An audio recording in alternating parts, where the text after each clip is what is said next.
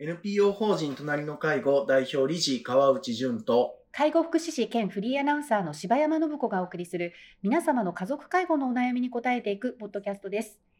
9月4日放送の隣の介護のラジオです。今月もよろしくお願いします。はい、お願いします。はい、あの収録8月今日後半なんですけれども、もうすぐ9そうです月ねですが、あーはい、夏休み、どうでした？川内さん、はい。結構いろんなところに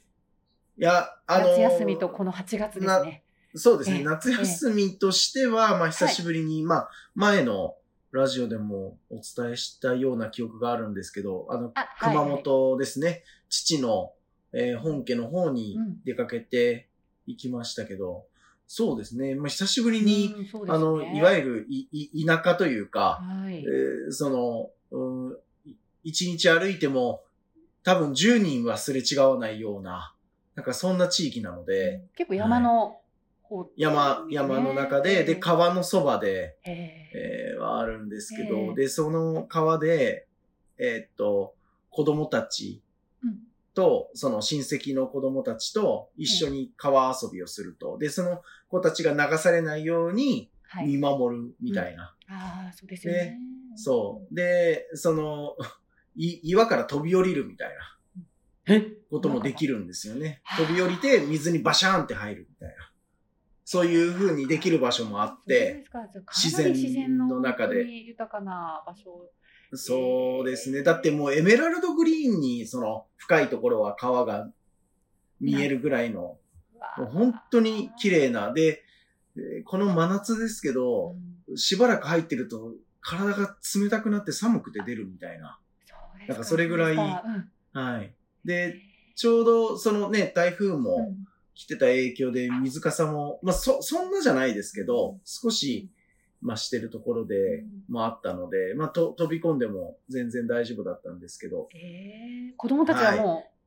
全然怖がらずっていうかもう楽しみ。ああ、なんですかね？まあね、あの、子によってはなかなか飛べなくてうん。っていう子もいれば、うん。そうですね、えー楽しく飛んでる人もいれば、で、私もと飛び込まされて そうですか。よ、はい。そっか、4年ぶりのねもうみ、故水。着も、うんそうですねね水着持ってってなかったんですけど、なんかもう周りのプレッシャーに負けて飛ぶことになりましたね。そうですか。はい。プレッシャーあったんですね。はい。えーあの、そうなんですよ。私あの、ね、あの、セミナーを受けたことがある方は知ってると思うんですけど、機械体操をやってたので、そうですよね。そうなんですようんええ、あの、宙返りをさせられるんですよね。はあ、ぐるっと回って飛び込むっていう、形を。すごい、ちょっと高飛び込みみたいな。まあね、えーあんなに、あんなにうまくはできないですけど、まあ、回転して。一回そう、一回ぐらいは回れるので、ほあう。の、そうですか。それまた子供たちも。いや、まあそうですね。うんえまあ、喜んでくれるのはいうんいんですけど、うんもう何回もやってたので、うんもうなんか疲れ果てましたね、うん今回そうですか。は。はい。しかもね、まあ、こう言っていいかどうかあれですけど、少しお酒を飲んでますからね。うんこれがなかなか辛いですよね。それちょっとね、そうです、そうです。ねえ。ちょっと次回は水着を、はい持っていかないと。ああ、そうですね。もう水着を持参して、まあ、ええまさかそうか、水着必要だったかと思いましたけど、まあまあ、水着なくてもなんとかなってたので、まあまあ、うんうん。とりあえず無事うんにうん。帰って来て。来られてからね。よ、かったです。ああ、まそうでしたいろんな公演とかもね、そう、よ、秋田そうです秋田とかね、翌週にええ。はい、秋田に行って、で、その後半に大阪に行かせていただいて、そうですね、いろんなところに出張して、講演だったり、まあ、あの、出張の個別相談うんうんうんをさせてもらったりとかして、ええまあ、やっとこう、コロナがうんね、えー、5類になったことで、はい。えー、こういう移動してのセミナーがだいぶ増えてきたなと思うので、まあ、今年はまだまだいろんな地域にお出かけさせていただく予定ではあるので、ええまあ、いろんな地域でできる限りのことをやっていきたいなとは思いますけどね。はいそうですね。まあ、こういうね、今年の夏は本当に、まあ、コロナのもう、明け、明けとね、まだちょっと患者さん増えてるっていう話ですけれども、まあでも、ね。あの、行楽地は本当に賑わったみたいですし、ね、私もあのそうですねなんか医療関係のこうグループの式典みたいなやっぱりコロナで延期延期になってたところちょっと司会とかね、うん、やっぱり何百人とか集まる規模の、うん、そういうホテルでっていうのも、はい、あの始まったしなんか戻ってきたなっていう感じるとこでしたけど私はね川内さんとあれで台風に大当たりの夏休みになっちゃって。大変だったんです。なんかキャンセルしちゃ移動したらあの東海道新幹線大変だったじゃないですか。あれにもうあ危うくっていう感じで、そうそうそう、それで。なんとか、じゃあ、かわ、すことはできた。東京行ったらもう半分プッチパニックみたいになってて、あ、これは乗れないなって、もうそれですぐやめて、あの、レンタカーでもう近場で切り替えてみたいな感じだったんですけど、ねもう、すごいかったですからね、あの、本当何日間かはね。ちょっと今年はやっぱり暑さと。もともとはね、佐渡島に行こうとしてたんですよ。あへえ、すごいですね。そう、行こうと思ってて予約してたんですけど、あの、台風が最初、最初こう、新潟の方に行くルートになっちゃってたじゃないですか。さすがにこれはって言って、で、キャンセルして今度ちょっと西の方に行こうって予約した新幹線が、あの、あの騒ぎに、あの、はまりかかって、そう。で、結局ね、あの、関東近辺で落ち着いたっていう。ああ、いや、でも、ね、それでも、特にね、うん、大きなことにならずに楽しめるんだったら、まあね、あの奥日光にね行ってきたんですけど私運転して。で久しぶりになんていうのこう冷房かけなくていいあの気候？はいはいはいはい。ちょっと癒されましたね。あとねまあ、やっぱりあのそうですか、うんぱり湖とか綺麗ですしね、まあ、いい空気は吸ってきたけどいや本当にこの夏は本当暑かった暑い、まあ、まだ暑いですけどね。まだね、えー、あの、なんか今年は夏がまだまだ残るとかって言われていて、ねえー、はい、9月も、うん、しかも実は10月まで続くかもしれないとも言われていると。いやー、だからまだまだね、油断できないですよ。本当ですね。はい、はい。皆さんもね、あの、お気をつけてお過ごしくださいというはい。ところですか。はい。で、はい、えー、早速ですけども、今日のテーマの方に行きたいと思います。はい。えー、はい、介護離職増加10万人超え、仕事と介護の両立に必要なことというあの、まあ、テーマなんですけれども、これあの NHK の解説委員の牛田解説委員があの、まあ、ウェブの方で特集記事ってね、あの解説委員がいろいろ挙げられてるところであの掲載されたものですけれども、えーまあ、介護のあの、まあ、家族が介護をされてその仕事を辞める人っていうのが後を絶たないといわゆる介護離職の人数が去年10万人を超えました。国は、ま介護離職ゼロということを、ね、目標に掲げ、介護休業など仕事と介護、まあ、その両立をするための支援制度っていうのを拡充を図ってきているんですが、実際は利用している方はとても少ないという課題もあるということで、うん、あと、まあ、コロナ禍の影響もあってか、まあ、ちょっとこう減ってきてたその介護離職がまたここへ来て増えてきているっていうことですとかあのなかなかそのやっぱり利用している人が少ないっていう、まあ、理由についてとかあとはまあ企業がねやっぱこうそういうところに取り組んでいくことの大切さみたいなことを、まあ、あのおっしゃってるわけですけれども。どうですか、まあ、もう本当にそそのメインのお仕事をされているあの川内さんですが。えー、はい、いやや、まあ、やっぱり、こう、ななんて言うんですかね、こう、一般的に考えたら、こういった解説になるんだろうな、というふうに思うのですが、はい、えっと、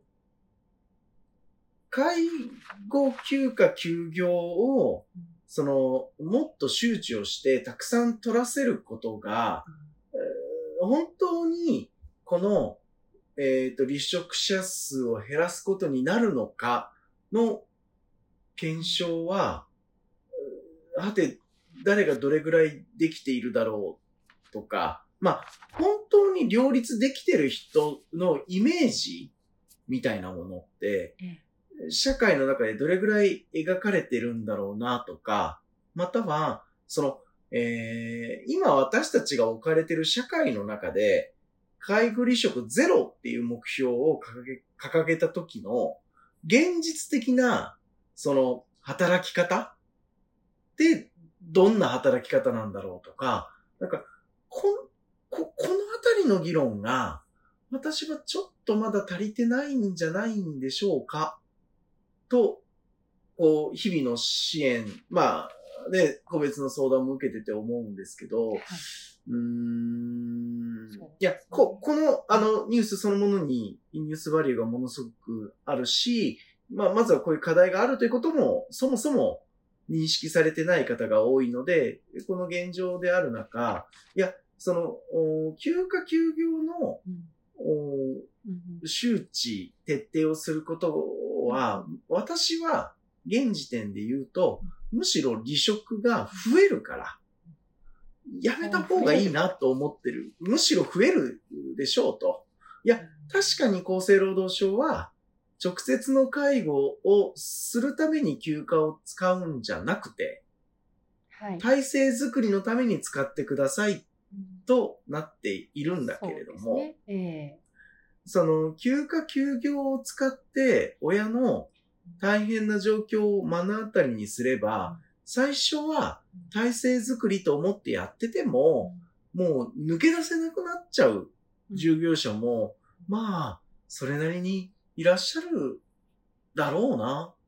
と思うし、まあ実際それで辞めている人もい。らっしゃるので、はい、うん、だから、目標を、なんか休暇休業をたくさん取らせる、まあこの取得率を上げることにしない方がいいと思うんです。あの、この制度があることは、うん、あの、悪いことではない。休暇休業制度があることは、それは大事なんだけれども。はい、で、えっ、と、介護以外の理由で、その方々が一人一人の働き方ができる。まあ、それが休みやすさみたいなものが、うん、その人の働きやすさ、または働く場所が選べるというのが、その働きやすさにつながっていく、いろんな方が社会参加できる。ここは大変素晴らしいと思うんだが、はいはい、で、それは、あの、否定するつもりは一切ないんですけど、そうですよね。えー、むしろ、うん、素晴らしいと思うんだけれども、うん、でも、介護ですね、うん。家族介護のために、えー、休暇休業、そしてテレワークは、本当に両立なんですかねっていうのを、やっぱりもっと議論が必要なんだと思っていて、で、まあ、さっきもちょっと言いましたけど、その、両立できている人たちの像みたいなところが、やっぱりまだ、なんか、うん、介護サービスが利用できていないところは、家族がフォローをして、で、それを仕事を休む。ことで家族がフォローできるようにしましょうっていう縦組みになってませんかっていうことなんですけど、でも、家族のフォローが必要だっていうのは、誰が判断したんでしょうということや、あとは、なんか高齢者の方々を、介護サービスか家族がいる形で24時間見守るということをゴールにしてないでしょうかと。言うと、いや、それは無理だし、そもそも。で、本当に本人のためのケアになっているんだろうかと。まあ、ちょっとこう、硬い話ですけど、えー、介護保険っていう制度は、高齢者の自立の支援をするためのサービスを提供する制度であって、まあ、介護保険のサービスというのは、高齢者の自立を支える制度であって、サービスである。だけど、いつの間にか、その冷静に考えると、これ、家族の不安を解消するための制度の使い方になり、そして休みの要望になってませんかと。だから、こ、ここを分けた、その、議論や発信がもっともっとされていってほしいなと。で、そうすると、自然と両立してる人の像って、変わってきませんかって思うんです。あの、うん、いや、ほとんど仕事にも影響がありません。そして、親は必要な社会的なサポートである介護保険のサービスで、その範囲の中でできる範囲のことをやっていて、で、もともと元気だった時にできていたことがだんだんできなくなっていって、その生活にいくつか困難さが出てくる。でもそれも受け入れながら地域で暮らしていったりとか、まあ人によってはどこかのタイミングで施設に入居するみたいなこととか、でその一人一人がどうその自分の老いと向き合っているのかっていうことが大事にされた支援になってるのか、やっぱりこう、開いた穴というか、その親の生活の中でだんだんだんだん広がってくる、その生活の穴みたいなものを家族が全力で塞ぐみたいな。塞い、塞ぐために休みくれっていうのは、これって、その老いという自然現象に抗ってるのであり、老いの受け止めになっていないうんだけではなかろうかとうん思うわけなんです。で、じゃあこれが良い介護環境であり、その、うーん、継続性のある体制かというと、やはりそうではないし、そして結局、親が老いていく姿の蓋を一生懸命、こう、閉めるようにして関われば、関わりすぎになり、親子関係が元、元の距離感から